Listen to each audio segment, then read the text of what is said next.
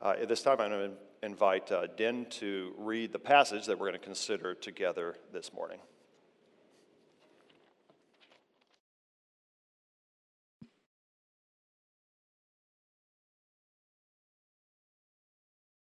And when the time came for their purification according to the law of Moses, they brought him up to Jerusalem to present him to the law to the Lord, as it is written in the law of the Lord.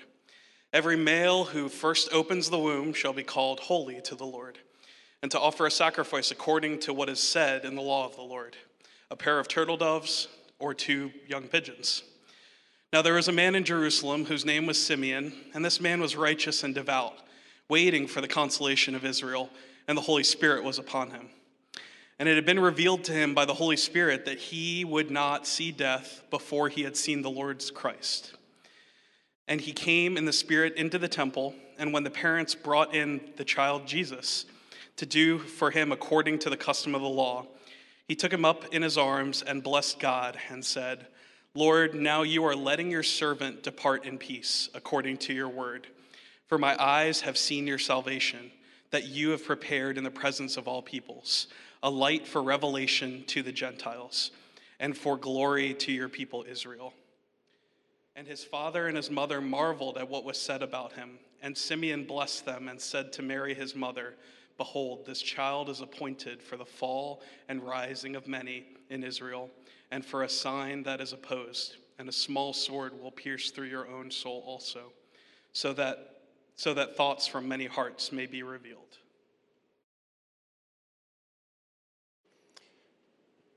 Thank you, Dan. So I'm delighted that we get to consider Simeon this morning because Simeon was a man who knew what it was like to live in tension and to wait on the Lord and to give him unquestioning trust. And that is really good for us this year, isn't it? There are so many things about this particular year that, although the challenges that it's brought have not been unknown to humans at all times, and all the regular challenges of life continue to, to crowd in on us. Uh, but this year has, in so many ways, underscored uh, the tenuous nature of our plans and even of life itself. Even this week, we've been praying for uh, people who have lost fathers and, and brothers uh, unrelated to the virus, to people who are separate from their parents that they're trying to protect. They're, they're sending them messages on Facebook, singing to them on Facebook. They're, they're not visiting. There are people who would love to be sitting right here in front of us right now who cannot. And these are all things that just kind of underscore the tenuous nature of our plans. And so Simeon is going to model for us how we wait on the Lord. Now, this is not going to be a very sophisticated message. We're just going to answer some questions. Who is this guy? What's remarkable about him? And then, really, why, why does it matter? So, I'd like to start with just asking the question who, who is Simeon? And we see this mainly in verse 25. And here's what we see about Simeon he is a witness. Now, throughout the Christmas story, there have been several witnesses. There has been the shepherds, and those are kind of like the country everymen uh, that God reached out to with the good news. We have the Magi, who come a little bit later in the story. They are foreigners, and, uh, and they are rich. They are, in some way, they are privileged. And so we've got these witnesses on either side, but right here in the middle, you've got Simeon and Anna, who will not be considering today. Anna will not. But these people are pious Israelites who are, are city dwellers. So, shepherds in the country, we've got pious city dwellers here, and they are witnesses to the Messiah. Simeon is uh, just a guy. We look at the verses 25 through 26, and it simply calls him a man who lived in Jerusalem. Just a guy. We aren't told his vocation, we aren't told his age, we aren't told whether he is married. None of these things. It's very, very scant, his biography. Um, however, uh, even his name is extremely, extremely common. However, what we are told, even though we don't know much about his background, we're told about his spiritual state. And his spiritual state, we're given more details. So his spiritual state is that of a pious man. The Bible calls him righteous, and devout and waiting on the consolation of Israel. Righteous has to do with his relationship with people. Uh, one commentator put it this way he treated people well.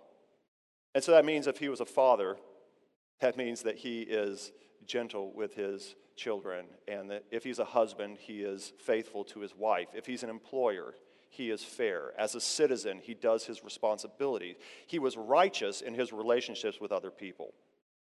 It says that he is devout. That means that he was faithful in his relationship with God. He was a Jew living under the law, and that is how he related to God. He was devout. And it also says that he was waiting on the consolation of Israel. Now, this tells us something else about Simeon. He's not just righteous and devout, he's hopeful. And the reason he is hopeful is because, and this is another characteristic that he has, he's full of scripture. Uh, as I was looking over Simeon's life, almost everything he says relates to another prophet, Old Testament. And we're going to look at some of those passages today. In fact, if you, if you prod Simeon, Isaiah comes out. Uh, he, just, he just is just full of scripture. And this is great. The reason we could say that he was waiting on the consolation of Israel is that his people needed comfort. Uh, there's perhaps no other people who has been more embattled throughout history. They were born out of wrestling with God. If you remember wrestling Jacob, they went into slavery. They were free. They went into wandering. They, they went into the promised land and, and got it, and they lost it, and there was cycles of judgment. And, uh, and Israel's entire being was struggled, but now they found themselves in captivity once again. When Isaiah wrote, uh, the Assyrian Empire was in full bloom and the Babylonian Empire was just cresting. And now, Simeon, who is still waiting for this consolation of Israel, uh, the Romans now have them under their thumb. And so Simeon was very, very familiar with Isaiah because it spoke clo- so closely to their current situation. He called this waiting consolation. That's what he was waiting for. He almost certainly would have known Isaiah 40, verses 1 and 2, where God says, Comfort, comfort my people. Speak tenderly to Jerusalem and cry to her that her warfare is ended, that her iniquity is pardoned, that she has received from the Lord's hand double for all her sins. And so this is Simeon, righteous, devout, and hopeful. So this is who he is, but what is remarkable about him? What is remarkable about him is that he is filled with the Holy Spirit. Now, we see this in several different places throughout this account, where it states that the Holy Spirit was upon him. It was revealed to him by the Holy Spirit. He came to the temple in the Spirit. Now, we may say, well, you know, everybody has the Spirit. Well, that, that is true. Everyone who professes Christ today has the Spirit, but that was not true in Simeon's time. The Holy Spirit came upon people with a special job to do, generally kings and prophets or skilled workmen. And so it is remarkable that Simeon is filled with the Spirit. And the timing of it is even more remarkable. He was in that period of silence. So, in between our Old and our New Testaments was 400 years of silence where no prophetic word had come. And now, all of a sudden, we have got, it's not a major prophet, not a minor prophet, maybe, I don't know, he's a micro prophet, but we have Simeon here who has a word from the Lord. And the mark of a prophet is that you have a word from the Holy Spirit and it comes true. And Simeon did have that word and it did come true. And here is what the Holy Spirit told him he would not see death until he had seen the Lord's Christ with his eyes. We can imagine Simeon on that morning, what it would be like for him to be spirit led. I don't know what his routine was. I don't know what time of day it was. But he was, he was in his routine, and all of a sudden he had a strong, strong drive. I've got to get to the temple. And he must have been like, hurry, hurry, hurry, hurry. He must have dressed, done whatever it was, hurried himself over to the temple because the Spirit was driving him there. And so he positioned himself into a place where he could watch the, the bustling activity, the, the ceremonies taking place. One of the ceremonies is for, for purification and for the dedication of the firstborn. It's going to happen around uh, the one month old birthday. And so he spot, excuse me, the uh, one month old. And so he spots a one month old baby, Mary and Joseph, and the Spirit says, That's the one. And so he goes over and he, he takes this child in his arm, probably startled parents, um, but he takes that child in his arm and he begins singing this hymn.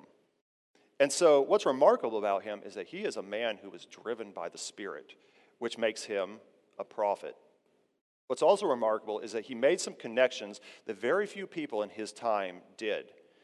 He said these things. He said, My eyes have seen your salvation. So he saw that, that salvation is a person.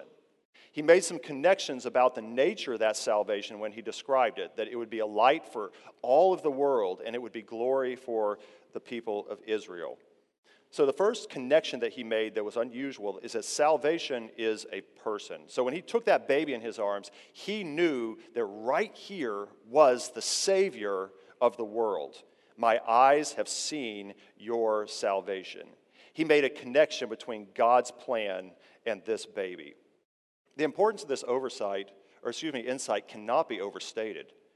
You see, Jesus personifies salvation. If you have Jesus, then you have God's rescue. Conversely, if you do not recognize him, then you do not have salvation. Simeon gets this seeing language that I have seen, my eyes have seen salvation from Isaiah, of course. And this is in Isaiah 40 that is captured by uh, Handel's Messiah, where it speaks about the glory of the Lord being revealed and that all flesh shall see it together. And so Simeon said that is a promise that God had, and he claimed that promise. This was also um, assigned to John the Baptist. A voice cries, In the wilderness, prepare the way of the Lord. Make straight in the desert a highway for our God. And the glory of the Lord shall be revealed, and all flesh shall see it together, for the mouth of the Lord has spoken. These words were applied to John the Baptist, who, who saw the glory of the Lord revealed in sandals that he was not worthy to latch, he says. For Simeon, he saw the glory of the Lord revealed, being carried in the arms of a mother and father he saw not only that salvation is a person, this is one of the connections he made, but that this person was going to be a light to the nations. Now, Simeon's not the first one to sing a hymn about what God is up to. Zechariah sang that hymn. Mary sang that hymn where they said, God is on the move and, and, and God's salvation is coming. But what, what Simeon does here is a little bit different. He highlights an aspect of salvation that the others do not, and it is this that it involves non Jewish people or Gentiles.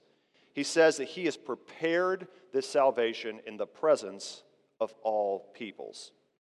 Now, this universal availability of salvation is not new, but it was not something that many in that day were really locked onto.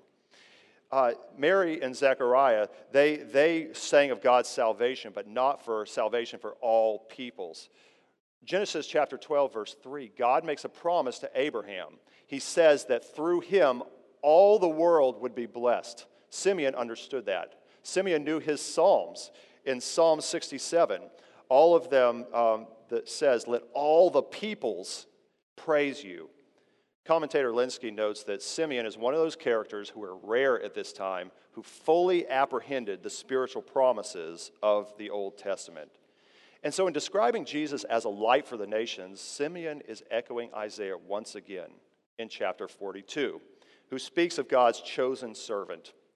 God says of this servant that most people who read this, they believed this was talking about the nation of Israel. But Simeon was starting to make a connection here. I will take you by the hand and keep you. I will give you as a covenant for the people. And here's our phrase a light for the nations, to open the eyes of the blind to bring out prisoners from the dungeon, from the prison, those who sit in darkness. The nations needed a light because they were in a dark. And the truth is, all of us require God's revelation. He requires us to open up our eyes so that we can respond. Darkness is such a useful picture because it speaks of, of several, several aspects of, of the condition that we were in that the nations were in before the light of revelation came through Jesus Christ. I don't know if you've ever sat in complete and utter darkness before. I've had people that go to those um, places, caves in Kentucky, where they shut the lights out, and they said they have never f- had it where they could feel darkness. As it, it's as if it weighs down on you. And you just imagine if you were there without any sort of light, what you would eventually do. The picture of darkness is, is very useful. Darkness pictures wickedness. The Proverbs say the way of the wicked is like deep darkness. They don't know over what they stumble. And so darkness isn't just sin, it's like not even knowing that that's your condition. I mean, you don't even, you're running from sin to sin and consequence to consequence because you don't have any other way. That was the spiritual condition of all of us. That was the spiritual condition of the nations. Darkness is ignorance, it means that we don't have knowledge. Psalm says they have neither knowledge nor understanding. They walk about in darkness. And so here we have the truth that those who are in darkness don't even know it. They're just progressing through their life totally ignorant of the fact that they are indeed in darkness. Darkness is a picture of despair. Psalm 107 says there were some who sat in the shadow of death. They sat in darkness in the shadow of death. Sitting in darkness is a picture of giving up.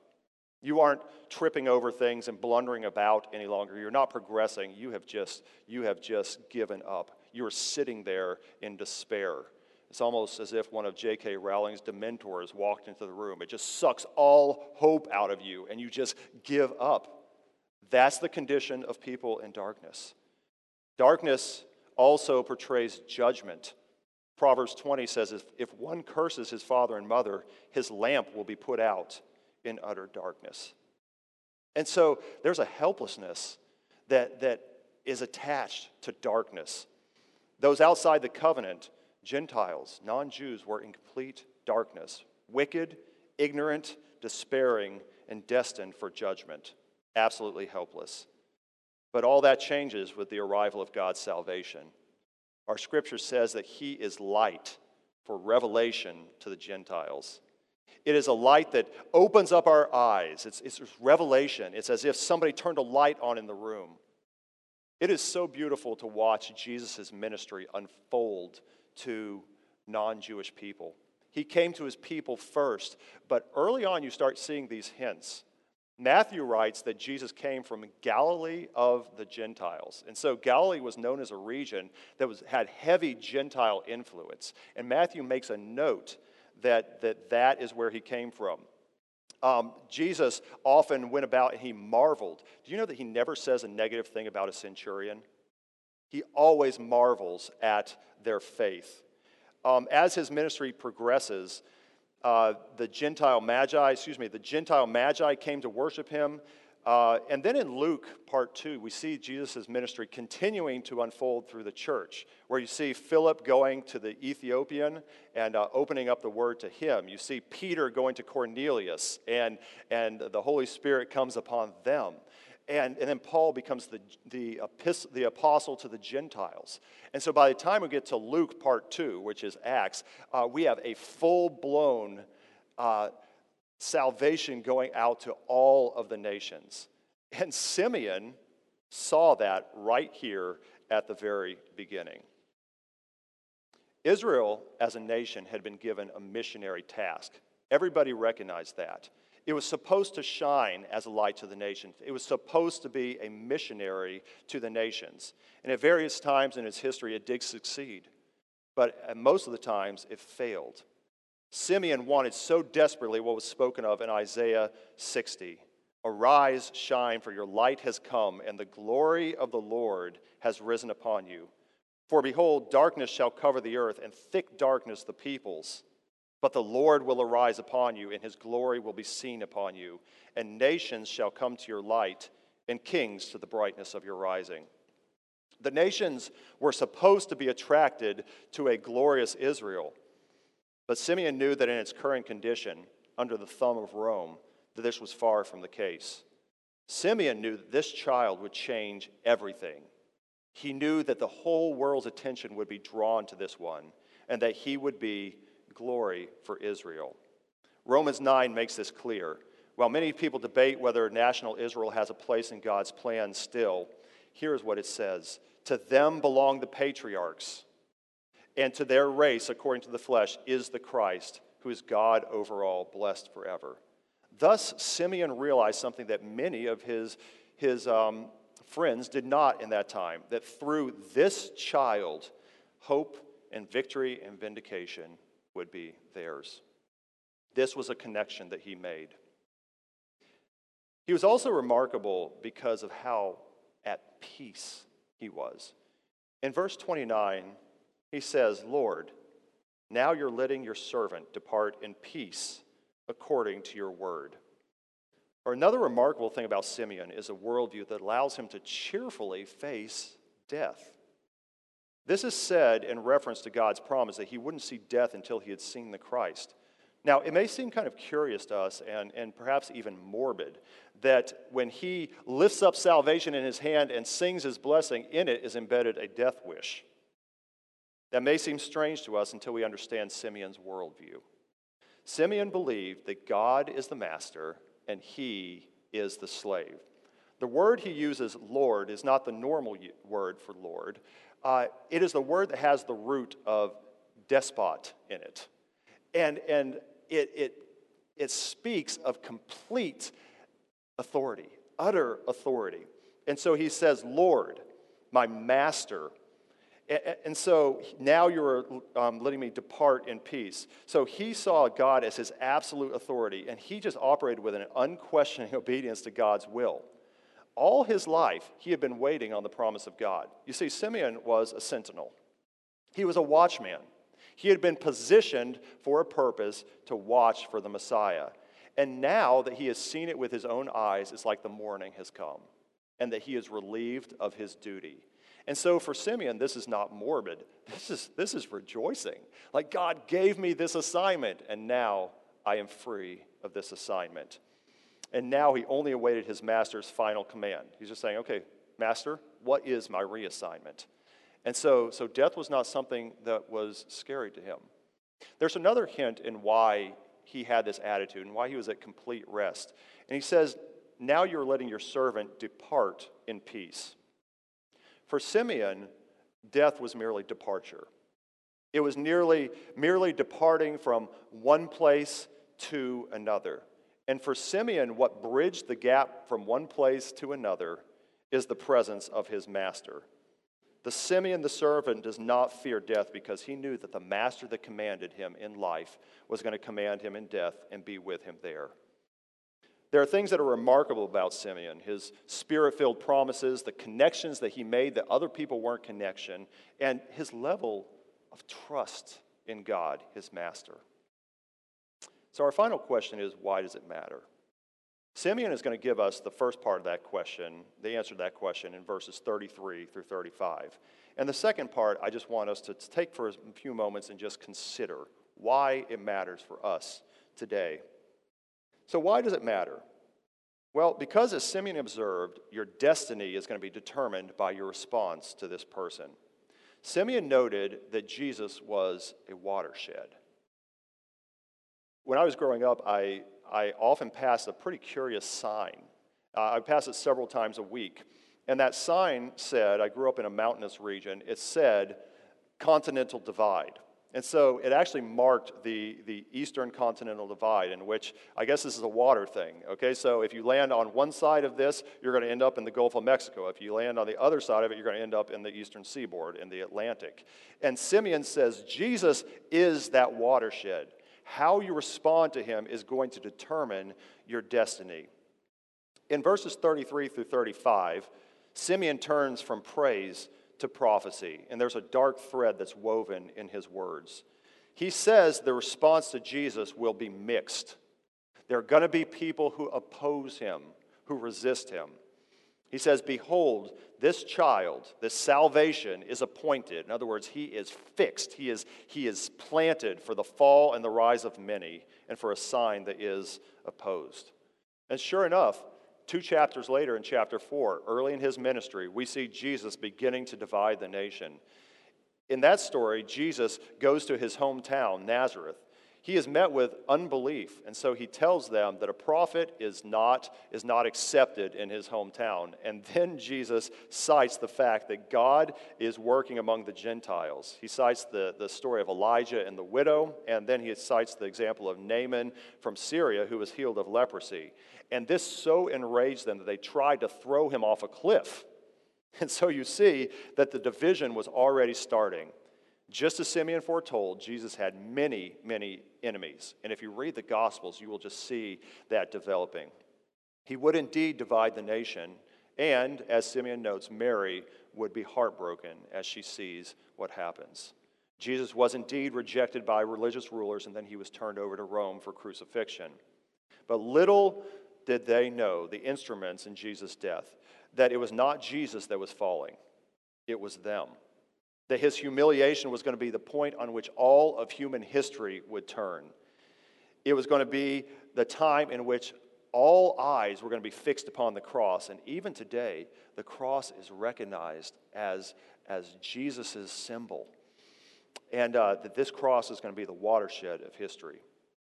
The enemies didn't succeed because Mary and others saw his resurrection. And then in Acts 2, in the very first chapters, we see Mary and his brothers and all of them meeting together and devoting themselves to his word as the gospel begins to spread to the Gentiles. So you see, Simeon's words did come true.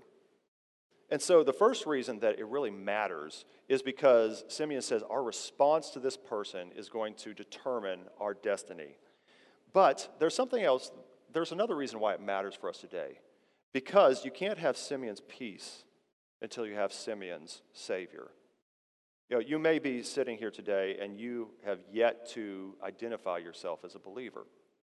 And this matters because Simeon here faces you with a claim that you really need to do something with. And uh, I believe Henry, Henry James said, you know, not making a choice is a choice, or something to that effect. So we actually have to grapple with this. Is Jesus who he says he is? If salvation is a person, then you must know that person. To reject that person is to reject God's salvation.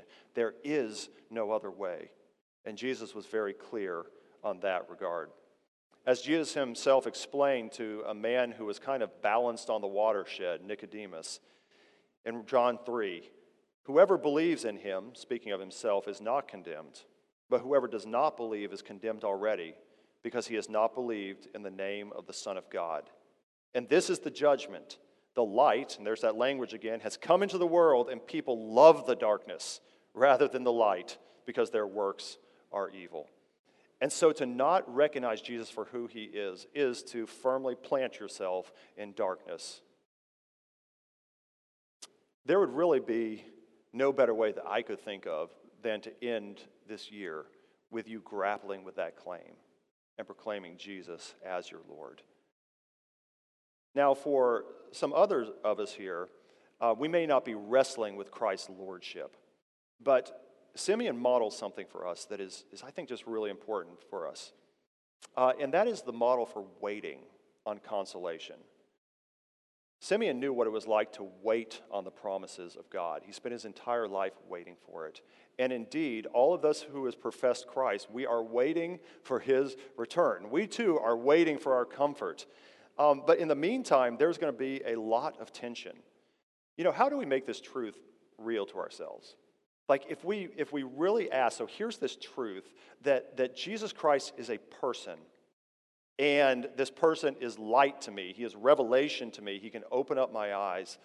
Um, and we say, Yes, I affirm with Simeon that truth. And yet I am filled with fear. Like the, the life in its, in its uncertainties terrifies you, death in its finality terrifies you, and yet you subscribe to the truths that Simeon did. You know, it's okay.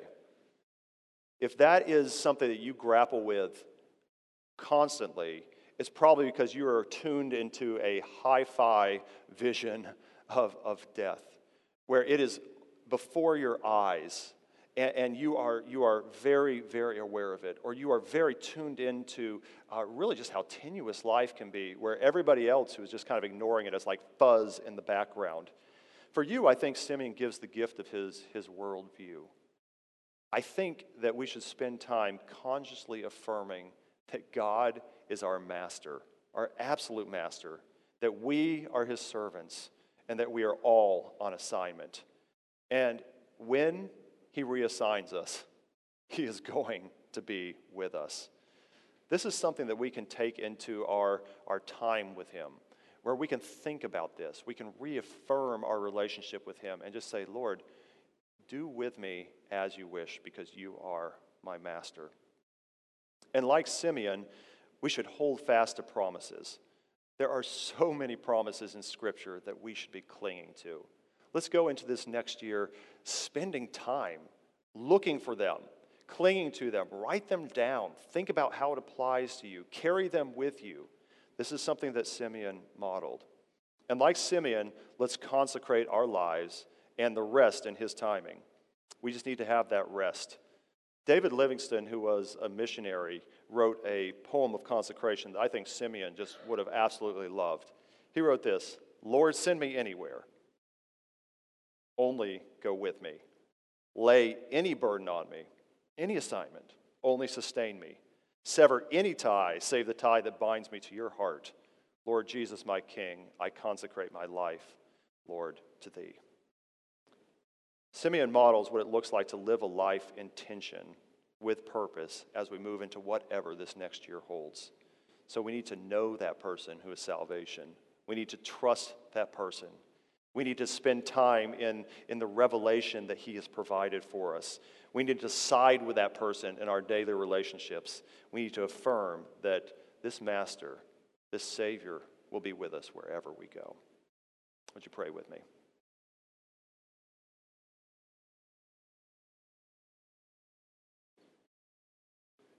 Father, I ask this morning that if there is one here or one listening who has yet to put himself under your lordship, or you have said that your yoke is easy and your burden is light. Yes, indeed, it is a yoke. It is one that we have to willingly take on, but Lord, it is easy and it is light.